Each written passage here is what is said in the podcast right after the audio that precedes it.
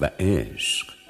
تنها عشق تو را به گرمی یک سیب می کند معنوس و عشق تنها عشق مرا به وسعت اندوه زندگی ها برد. مرا رساند به امکان یک پرنده شدن. به اپیزود ششم رادیو آس خوش اومدید من آنایتا قاطرل هستم و همچنان مبحث عشق رو با دکتر یگانه پی می‌گیریم. در این اپیزود هم قراره به یک نمایشنامه گوش بدیم درباره زوجی که آخری شب زندگیشون رو با هم سپری می‌کنن و می‌خوان از هم جدا بشن. زن در حال جمع کردن وسایلشه که مرد از راه می‌رسه. حتی زن عاشقم امکان داره یه روزی فرار کنه. کی میری؟ امشب. خوبه. چیه؟ مگه همینو نمی‌خواستی؟ من خیلی چیزا می‌خواستم که دیگه اهمیتی نداره. آره اهمیتی نداره چی تو کله تو میگذره. چون منم دیگه از ذهن خونی خسته شدم. خوبه.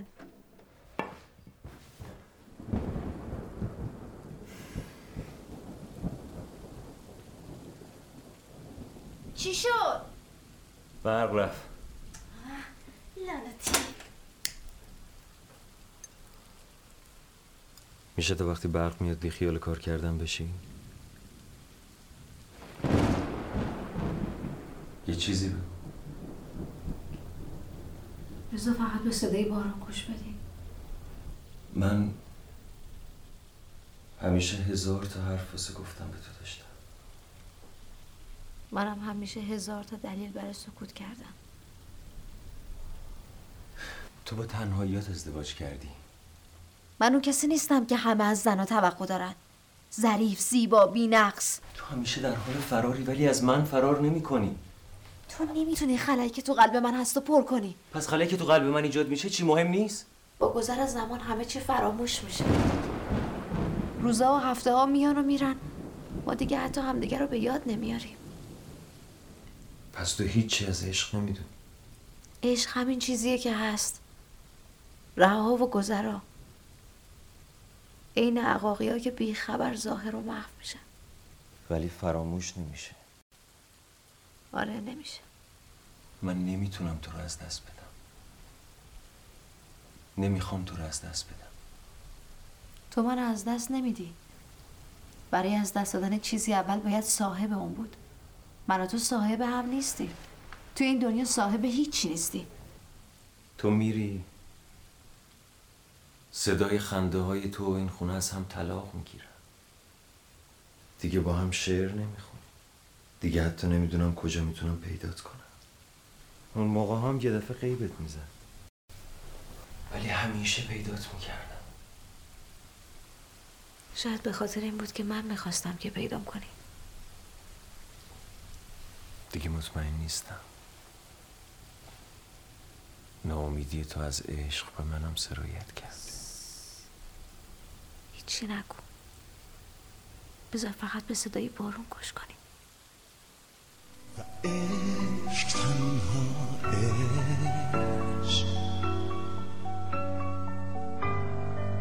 مرا به وسعت اندوه زندگی ها برد. مرا رساند به امکان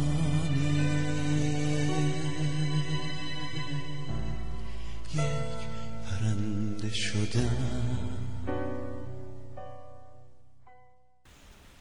ما چرا با هم خوشحال نیستیم؟ هیچ کس با هیچ کس خوشحال نیست. عمق زندگی وحشتناکه. و زیبا. می‌دونی من نمی‌خوام کار انجام بدم. می‌خوای بزنی زیرش؟ آره. حالا که جدی شده ترسیدی. ترس از دست دادن از خود از دست دادن وحشتناکتره نه؟ من می‌دونم از زندگیم چی می‌خوام. اون که معلومه کسی که بهت رسیدگی کنه. چرا باید مثل هزاران زن و مرد ناخوشحال دیگه ادامه بدیم هان؟ چون ذات عشق خستگی ناپذیره. وقتی یه پروانه رو به دفتر سنجاق می‌کنی دیگه اسمش عشق نیست. فردا یکی رو میفرستم وسیلم ببره بگو دوستت دارم و باهات میجنگم. شاید دیگه دوستت ندارم. بعد ازدواج. همه چی واسه تو تموم شد. من هر روز تنها تر شدم. از رویایی که نابود شده بود سرخورده شدم. حالا هم دلم می‌خواد همه چی رها کنم و به کل تنها باشم. منم تنها. حتی وقتی با تو هم تنها. من اینو فهمیدم که ما توی عمق وجودمون تنهاییم باور کن تو از من فرار نمی کنی از خودت فرار می‌کنی. بذار شاد بودن رو یاد بگیریم. انقدر راحت جا نزن. ما خوشحال نیستیم. چون از درون خوشحال نیستیم. این ازدواج ما نیست که بیرون شده. خودمونی احساس می‌کنم که زندگی داره تنبیه هم می‌کنه. با تو خوشحال نیستم. با خودم هم خوشحال نیستم. با زندگی لج می‌کنم. با زندگی قهر می‌کنم ولی زندگی محلم نمی‌ذاره دلم می‌خواد با خودم با زندگی آشتی کنم ولی نمی‌دونم چطوری. آدمایی کمی می‌تونن عاشق بشن. چون آدمایی کمی حاضرن به خاطر عشق همه چی رو از دست بدن. چرا گرفته دلت؟ مثل اینکه تنهایی. چقدر هم تنها. خیال می‌کنم دوچار آن رگ پنهان رنگ ها هستی. دوچار یعنی عاشق. و فکر کن که چه تنهاست اگر که ماهی کوچک دوچار آبی دریای بیکران باشد. چه فکر نازک غمناکی عاشق همیشه تنهاست تنها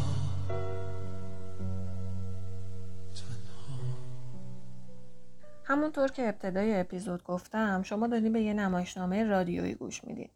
لازم به توضیحه که این نمایشنامه سویه فمینیستی و قصد انتقاد از یک جنسیت خاص رو نداره. فقط نگاهیه به طرز تلقی دو شخصیت به رابطه زوجی و بیان دلخوریاشون از رکودی که دوچارش شدن.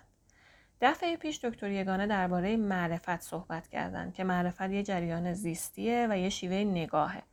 الان بیشتر در این مورد برامون توضیح میدن که امیدوارم به درک این نمایشنامه هم کمک کنه. می‌دونی اما مسیر معرفت با یه پارادوکس عجیب پیوند خورده. بذار اینطوری برات بگم. قبلا هم ازم شنیدی به نظر من مرگ تنها مفهوم قطعی زندگیه. اگه خوب نگاه کنی نیستی تو لحظه لحظه زندگی خودش رو به رخ می‌کشه.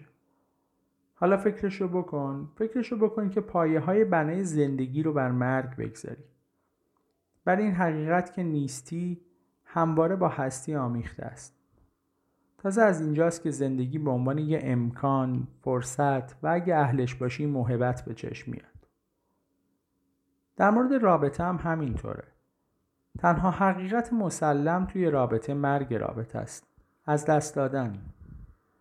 چگونه و چطورش البته که مهمه. اما الان منظورم نیست. فارغ از چگونگی از دست دادن اگه رابطه رو بر پایه این مفهوم بگذاری بر پذیرش اینکه روزی نخواهد بود و هر آینه ممکنه نباشی می‌تونی از آفت عادت و رغبت دور بشی و فرصت غنیزیستن رابطه رو پیدا کنی. اگه بدونی از دستش میدی بسیاری از جزئیات اهمیت خودشون رو از دست میدن و البته بسیاری از جزئیات هم مهم میشن.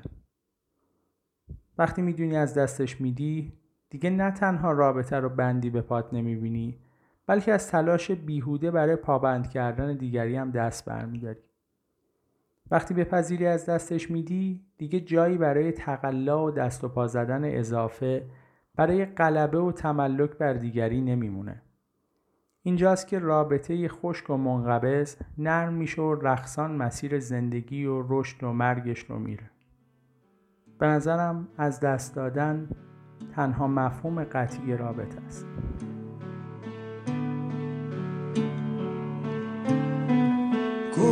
کوه باشا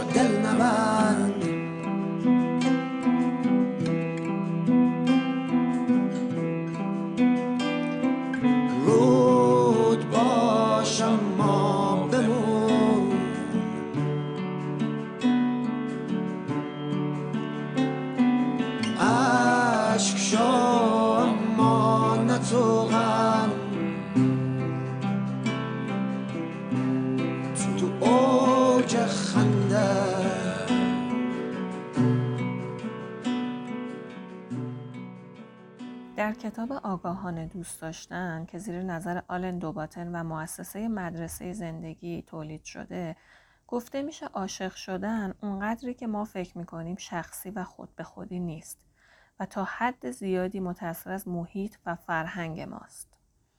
فرهنگ به ما میگه چه چیز در عشق نرماله و مشخص می‌کنه احساسمون رو باید خرج چه چیزی کنیم. برای چه چیز ارزش قائل بشیم، در بحث و جدل چگونه رفتار کنیم، از چه چیزهای هیجان زده بشیم، چه وقت تحمل کنیم و کی عصبانی بشیم. دلیل اشاره به این کتاب اینه که در نمایشنامه ای که شنیده شد شخصیت زن و مرد تصور خاصی از رابطه زناشویی و عشق دارن و به خصوص زن احساس سرخوردگی زیادی می‌کنه چون تصورش از عشق تصوری رمانتیکه و زندگی که بیرون داره تجربه می‌کنه با الگوهای ذهنیش تطابق نداره. اما این الگوها از کجا اومدن؟ حدودا از دهه 1750 دوره رمانتیک آغاز شد. رمانتیک ها الگوهایی رو خلق کردن که معتقد بودن این الگوهای رمانتیک باید توی همه روابط تکرار بشه که الان به چند نمونه از اونها اشاره می‌کنیم. اول اینکه رومانتیسم به موفقیت ازدواج امیدواره. یعنی چی؟ یعنی اینکه معتقد هیجانات اوایل رابطه باید یک عمر دووم پیدا کنن دوم اینکه در گذر زمان رومانتیسم عشق و رابطه جنسی رو با هم ترکیب کرد و دوره رومانتیسم رابطه جنسی دو طرفه رضایت بخش و مکرر محک سلامت هر نوع رابطه ایه.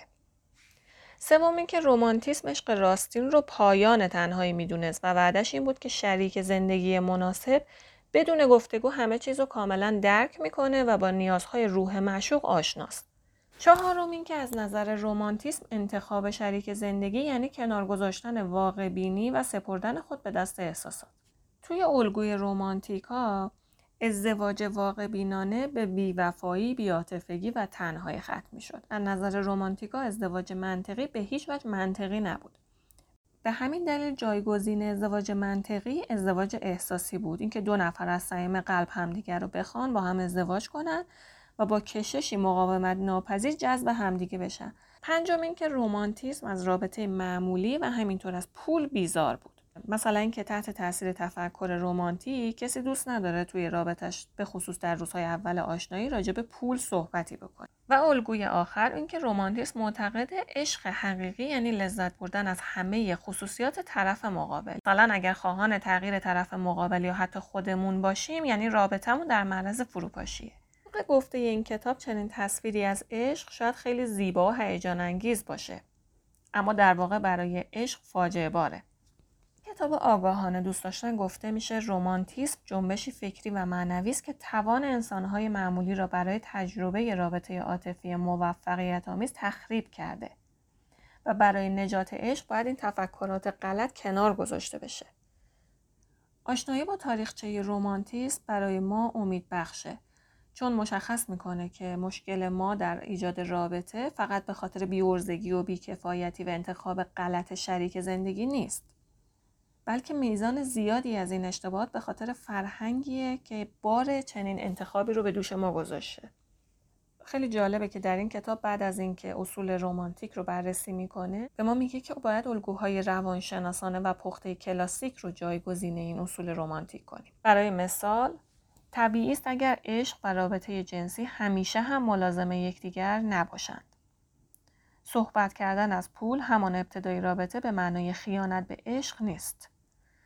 درک این موضوع که زن و مرد هیچ یک کامل نیستند کمک بزرگی خواهد بود برای بالا بردن سطح تحمل و گذشتی که باید در زندگی مشترک وجود داشته باشد. ما هرگز تجلی تمام آرزوهای خود را در دیگری پیدا نمی کنیم و این نه به دلیل نقص شخصیتی آدم ها که به دلیل ماهیت بشر است. ما باید با تلاش فراوان سعی کنیم یکدیگر را بهتر بشناسیم. با توجه به این الگوها ما با یک تفکر پسارومانتیک مواجه هستیم. تفکری که در اون برای حفظ و تداوم رابطه باید خیلی از احساسات رمانتیک اوایل رابطه رو مد نظر قرار ندیم. خب نزدیک به پایان اپیزود ششم رادیو آز هستیم. نمایشنامه ای که شنیدید سایه بی اعتبار عشق نام داشت نوشته آناهیتا آقا تاهر بازیگران این قسمت محسا ایرانیان محبود قناعت پیشه و با تشکر از دکتر هادی یگانه که همراه ما هستند. سکوت می‌کنی و من در این غریبگی خیش کنار لحظه های بودنت عبوت می‌کنم.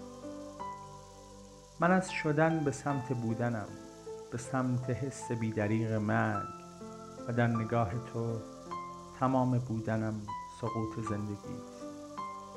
چو تیرگی رو به به خواب می روم فریب دیگری ز شب. و وهمهای حرفدار من چو بقبق کبوتران دم سحر گشوده باز لب. چه می شود تو را؟ در این سیاه سر چه می شود تو را؟ از این سراب در چه می شود مرا چنین فسردم؟ حقیر در شب حریق مردم. دلم گرفته است. دلم گرفته است. دوباره می پرم و صدای سرد ساکتت به سمت صبح تلخ مه گرفتم روانه می شوم ولی دریغ و درد شب است قسمتم. دمی میان اشک و آه باز به آسمان نگاه می کنم به شب که بی ستاره و غریب از این جنون تیره مدام در آرزوی بوسه ای ماه در آرزوی لمس لذتی ز جنس نور سرش به سوی تو کشیده است. و بی بهانه بر نگاه تو نگاه می کند ببین چگونه بر تو خیرم ببین شبم شبی سیاه و مست در انتظار بوسه ز ماه در انتظار لذتی ز نور بگو رفیق من بگو امید هست. بگو رفیق من بگو امید هست.